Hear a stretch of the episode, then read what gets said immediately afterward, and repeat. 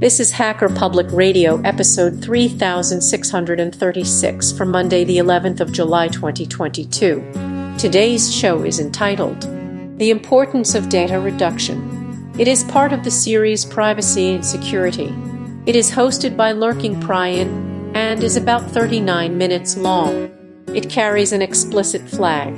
The summary is I have a discussion about data reduction with special guest and author R. Brady Frost.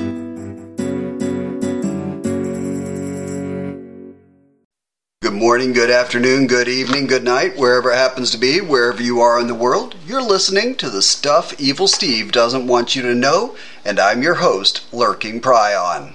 So, recapping what we've talked about, we talked about changing passwords. That was my first episode. Talked about good idea fairy hunting, where we go and we look for the guys who are, or gals, who are coming up with good ideas and ingratiating ourselves with them. Um, I've had really good luck with that in the past as far as um, implementing security within an organization. Uh, we talked about who the fuck is Evil Steve. We actually had two episodes on that. Talked about implementing two factor authentication and getting a password manager. And this week we are joined by R. Brady Frost, an author, writes sci fi and other cool stuff. And uh, welcome to the show, Brady. Hey, thank you. Excited uh, to be here. I'm glad to have you here. It's um it's always good to be joined by other people so that you can not feel like you're just talking to yourself. I talk to myself all the time. I, I do too. Um, I, I, I answer myself too. Oh, shit. So, um, I understand you have some questions for me. Yeah, yeah. So, where did this idea for Evil Steve come from? All right, that's uh, it's actually kind of a funny story. I was um, I was teaching um, Security Plus and A Plus for the Air Force. I stood up the 8570 course for the Air Force, um, and we were teaching these students Security Plus. But I didn't want them to just come in and get a certification. That was never the idea for 8570.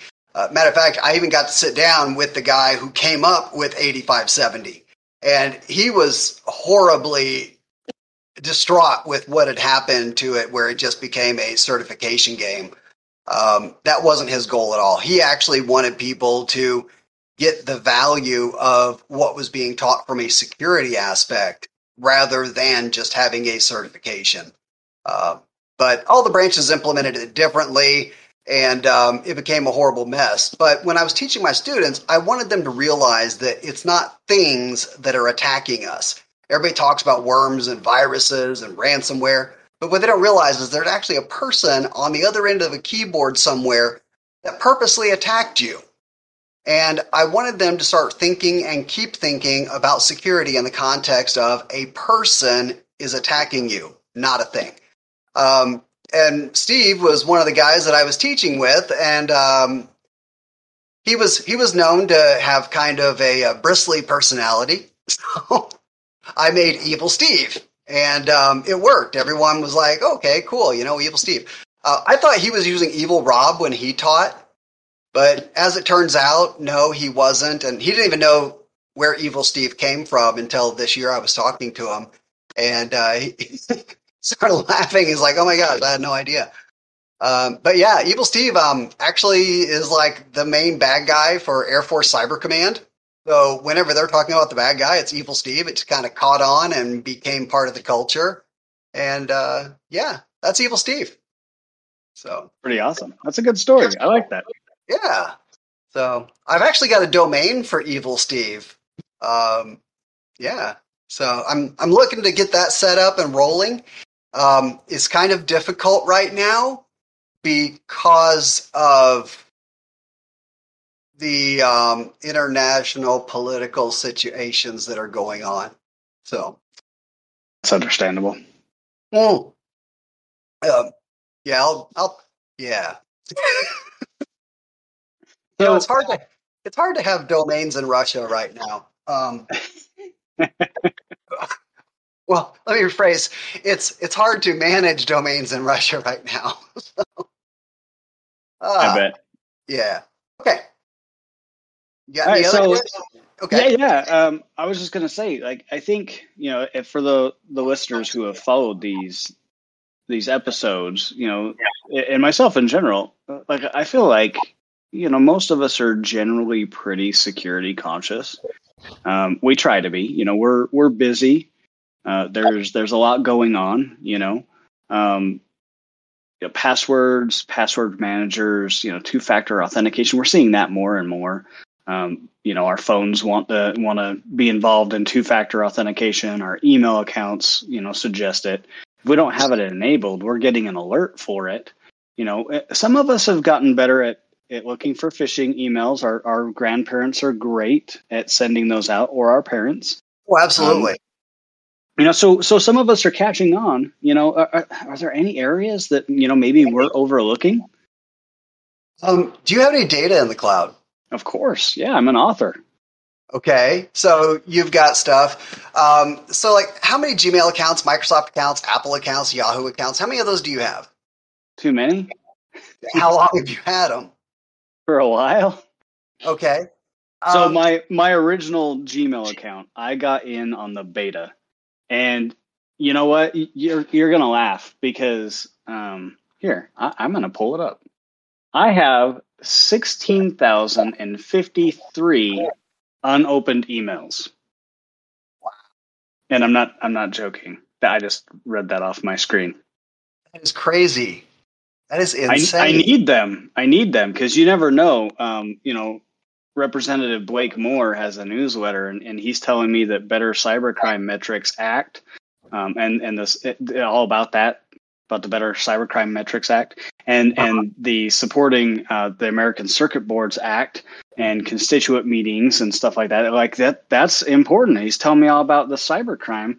I haven't opened it, and I have no intent to open it, um, but it's in my email box, and if I ever need it, I know where I can find it. That that might be helpful or or it might not. Have you ever like emailed yourself something from work? Yes, yes, I have. To work on. Um, now I, I, know you've you've had this email and these email accounts for a while. Um, is there anything that you may have emailed yourself in the past, like maybe mortgage documents, bank statements, maybe passwords to somebody like your wife because she needed a password to something, maybe your social security number, anything like that? Probably. I'm not going to lie to you. I have probably done that, especially anytime you go to refinance your house. You know, yeah. they want, you know, they want your your all your stuff. And and how do they get it? Like you know you either you can upload it through docusign sometimes. Uh, sometimes they just want you to send it over to the mortgage broker um, in an email. So yeah. yeah. now that you mention that i probably have quite a few of those those emails sitting in my sent items box and you know a lot of people have dated. There's a lot of people who have dated. And you know when i was single and i was dating i used to get pictures all the time all the time. And I, I, know I'm not the only one. And I know people have sent pictures. But you know, the thing is, those things are still sitting in your mailbox. All of those old conversations that you've had with people. And it's one of those things that we just get email and it sits in our box and we just think, okay, great, it's there. I can get it whenever I need it. The flip side is if Evil Steve gets access to your account, there is a treasure trove of data sitting there at his disposal and he can do anything that he wants with it. And just the mortgage papers for refinancing your house gives him absolutely everything he needs to become R. Brady Frost. That's true. And you know, I've I I have emailed myself drafts of chapters um, as an author. You know, I've got I've got two published books out there, and I'm I'm constantly working and I'm constantly on the go.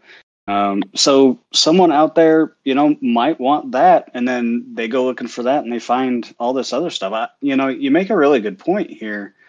Uh, my entire life is sitting in these accounts. Yeah, it's it's all there, and that's the problem. See, this is the biggest problem with the society that we have in infosec is the business community and people in general. We we are all about data. We want to have massive amounts of data on hand at all times. The problem is, whenever Steve gets access to your organization, he has access to massive amounts of data because it's there and available at all times because you might need that thing from 10 years ago.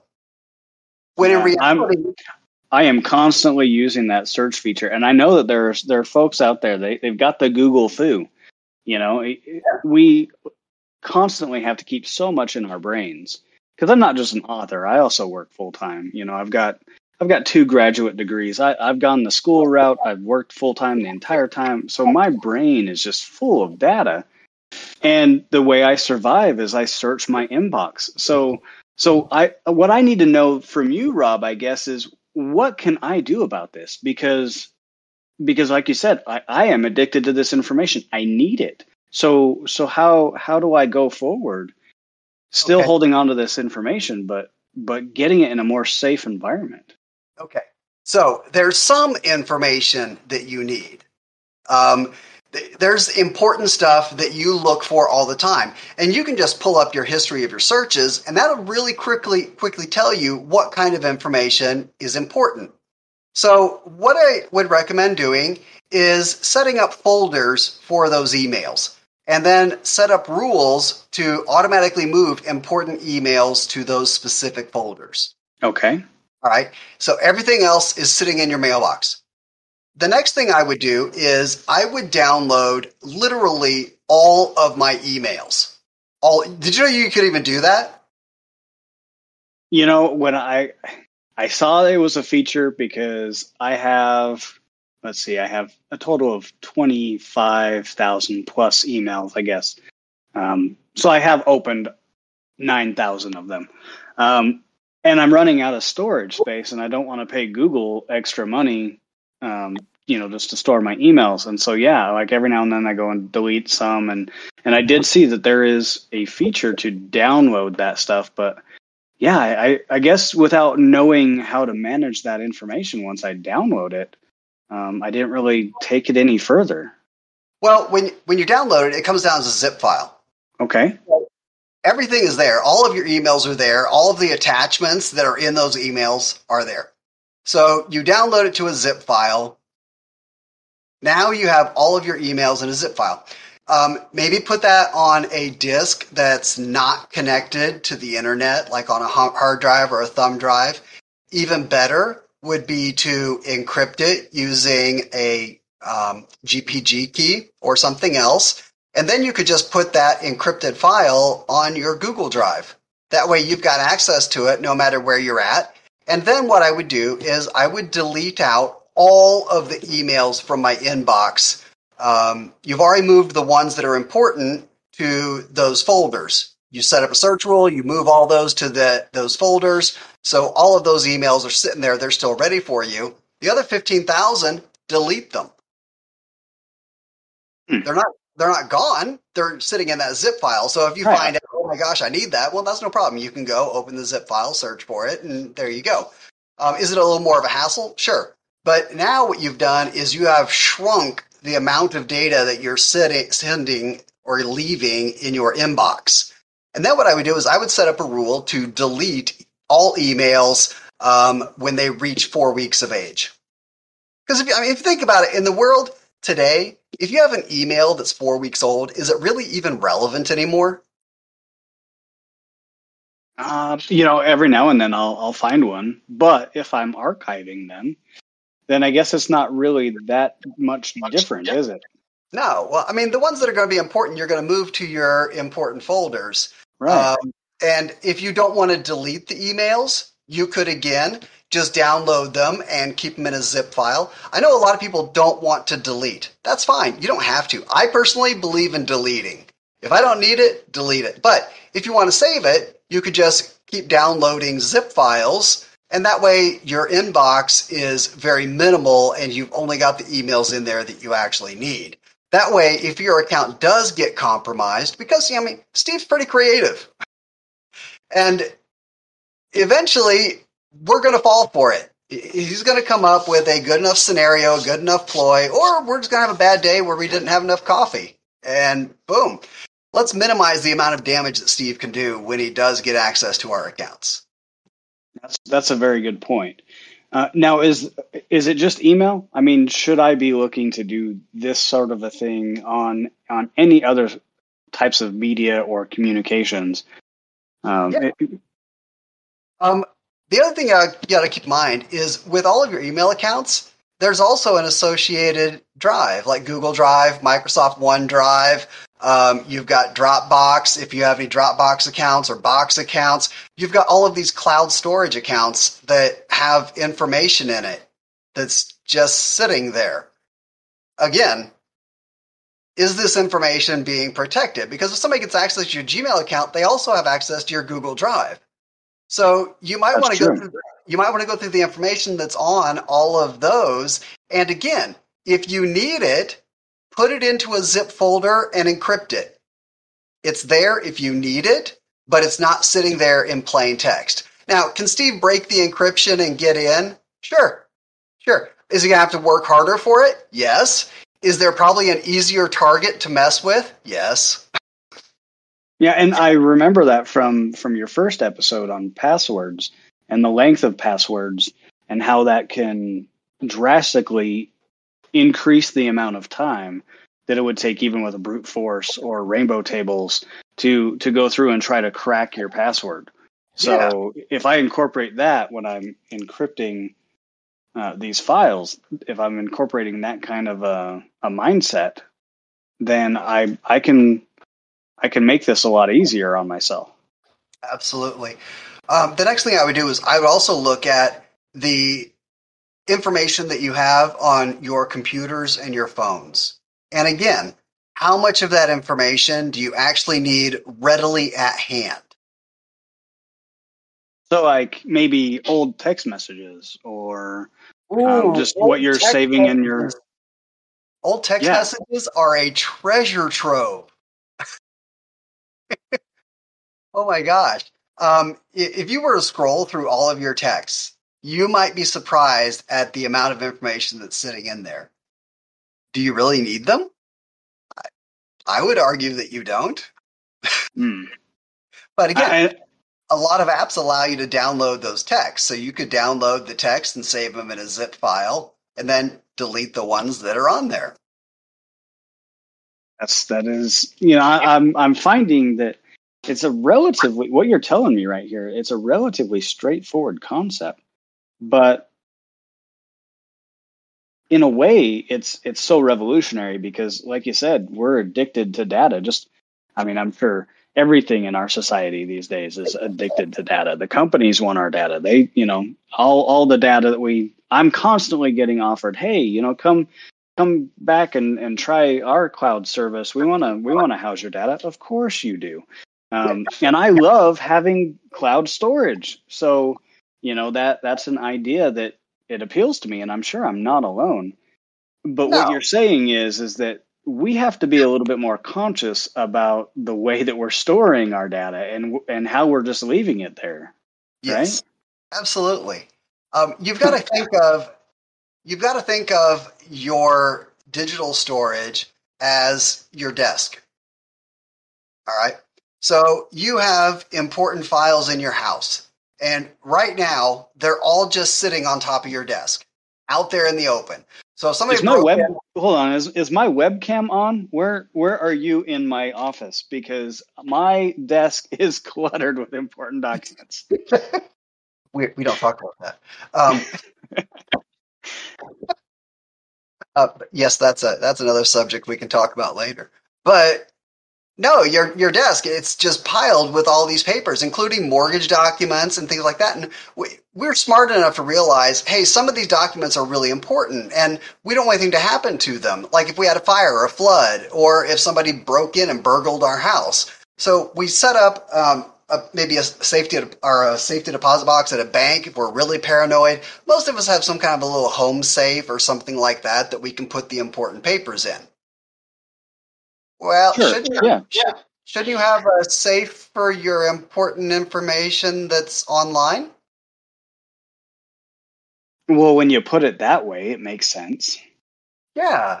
I mean, at home, we're taking those physical paper documents that are really important, like our birth certificates and our marriage licenses and our mortgage deeds, and we're putting them into a safe. And yet, online, all those copies are sitting there in plain text for anyone who has access to your account. This is the sound of my mind being blown.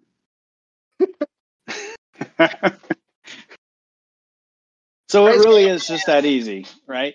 You're you're telling me all I have to do is just download these archive files that I have just sitting here.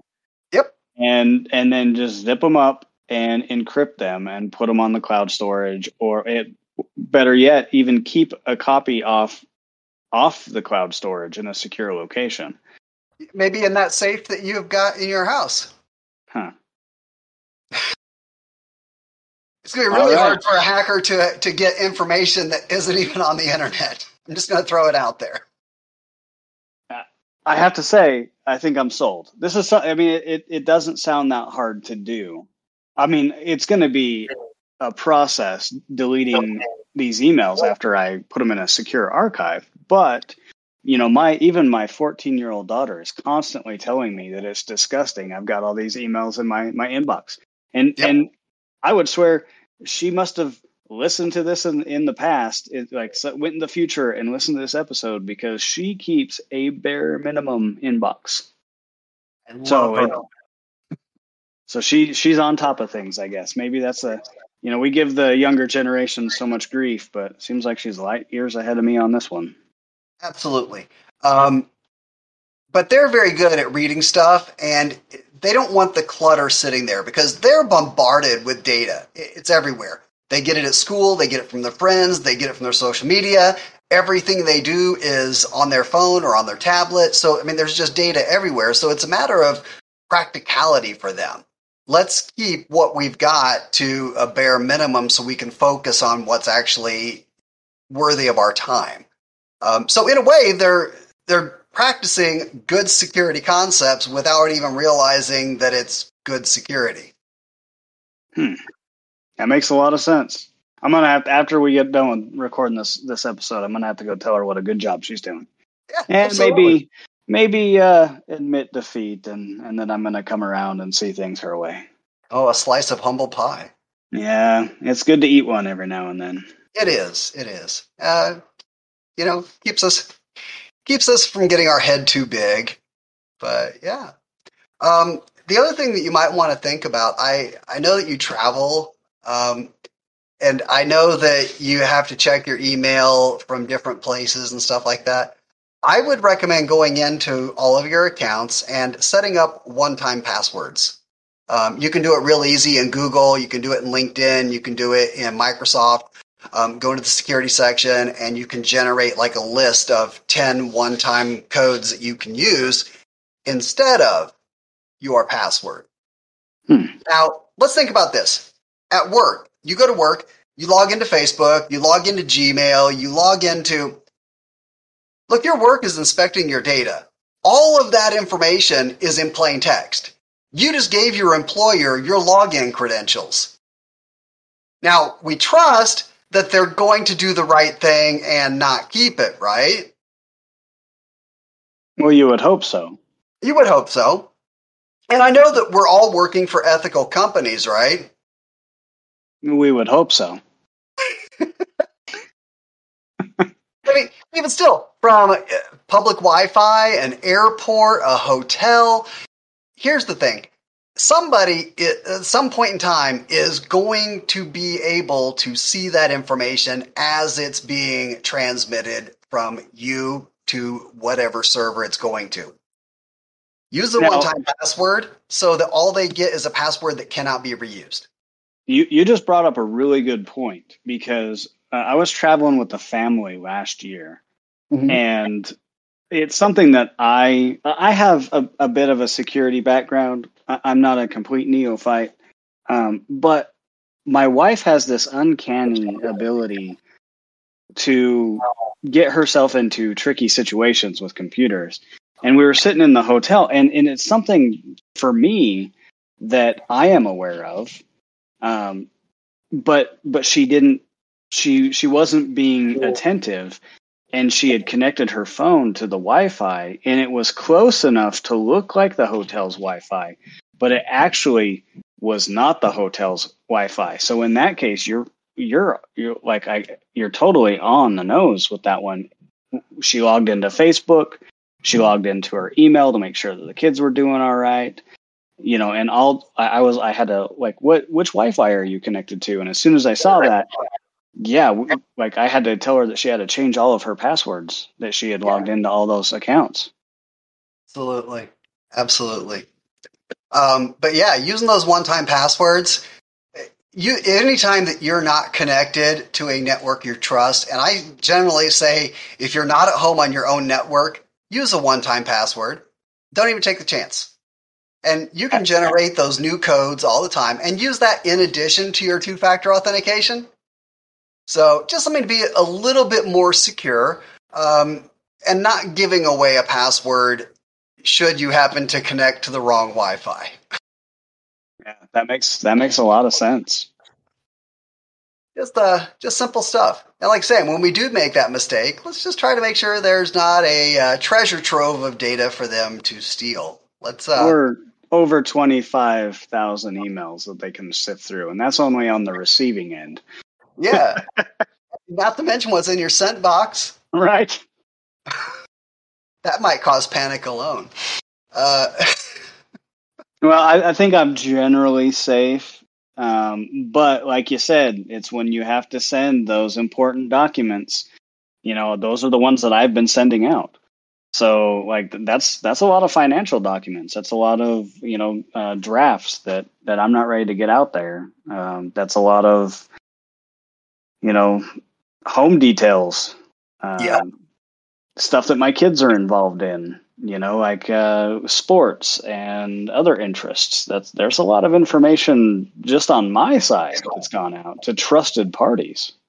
yes. Now, keep in mind, once you've sent something out to the ether, it's it's out of your hands. Right. What you can control is what is in your box, and Yeah, because if they get in and I've got it sitting there, they don't need to go hack anybody else, right? Nope. Nope, not at all. They've got everything they need to make your life miserable for the rest of your life. No. Fun. Uh huh. Isn't it joyful? Well, you know, it, it I'll I'll be honest with you, Rob. It kind of sucks because, like I, I, I just said, I, I'm not. I don't consider myself a complete security neophyte, but you've pointed out something that I really hadn't put much thought into. You know, um, I don't write my passwords down. I don't leave them under my keyboard. Um, but here I am collecting this treasure trove of data on myself, and I, I never really even thought about it. And that's like uh, we could even go into the ethics of look. Google also has access to all of those emails that are just sitting in your inbox. That's true. Yep. Do they look at them? Well, so from what I've read is a person might not, but the algorithm does. And and I've noticed I get ads based on emails I've sent, and that's not even me saying stuff in front of my phone. So unfortunately, yes, I, I think in one form or another, whether it's a robot, a piece of code, or human eyes, Google is definitely looking at my emails and they're probably looking at the ones that I I decide to keep versus the ones that I delete. They, they probably have an entire profile just based on my interactions with my inbox. Absolutely. And they're not the only ones. Um, here's the thing if you're going to run a free service like Google, you've got to make money somewhere, right? That means I'm the product. You are the product. Absolutely anything that you use for free, your data is the product. They are monetizing you. And the question is is how much do you really want to make for them? I'm a generous guy, but I don't think I'm that generous. Well, has I mean Google? They're they're kind of a big company, right? They, Yeah, they, one of the biggest. Yeah, they generally have a lot of profits, right? Uh, yeah, lots of profits. And it's not from you paying them for services. Mm, no. Well, I- do. I do have my domains Yes. through through Google Domain Services, but you are correct. I don't think there are enough domain sales every year to add up to their level of corporate compensation. Nope. The data that they have on you and the ability to market you to advertisers, that's where the money comes from. Mm. I guess that that leaves us all with a a question. Yeah. Does does does using our data equate to being evil? And if that's case, if that's the case, then is Google breaking one of their original tenements of "don't be evil"? and I think that's it's probably you know once a company gets so big, it's kind of hard not. Well, they did change that evil to someone. They did change that tenant. what are you saying that they're no longer not going to be evil? The, uh, what I'm saying is that's no longer the tenant that they uh, that they put out. Oh boy! So I guess we all should have seen it coming. Of course, of course, we should have. I mean, we I, you know. I, I, I, see what you're saying. I did just hear about a new email service out there. I'm very excited about it. It's called Skynet, and I think I might be moving my emails over to those servers instead. You know, um, companies are starting to realize that people do like their privacy. Uh, hopefully, we'll uh, we'll see some things. But in the meantime, I mean, I'm not going to say you know bad things about Google or Microsoft or anything like that, but no. let's just minimize the amount of data that we have sitting out there. Um, right. We're all focused and, on availability, whereas yes. not everything needs to be that available. I mean, just like you're willing to take some time to open up a safe to get out your birth certificate, you probably should take a little bit of time to get out the important information that would really hurt you if someone got access to your account. I see your point. And I'm not actually taking my emails over to Skynet because we all know how that turns out and we get the terminators and all that stuff. So they're coming. I'll just try I'll try to protect my data a little bit better. That's all we can do. That's all we can do. Like I say, it's it's not about being secure. It's just about being more secure than the next potential victim. Whoever else is on Steve's plate.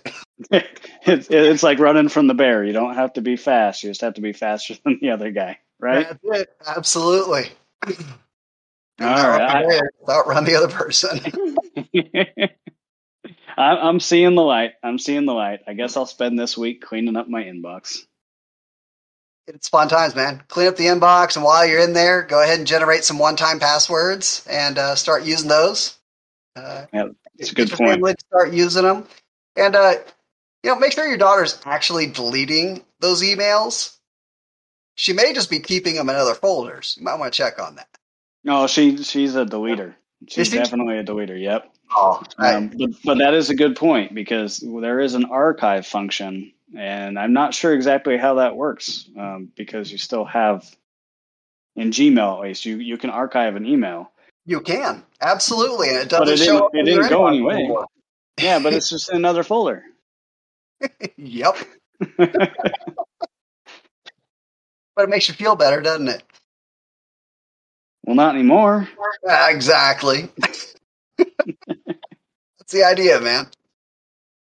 Uh, so yeah. Um, there you go. Some good stuff for you. It's been uh been good talking to you. Do you have like any uh pick of the week?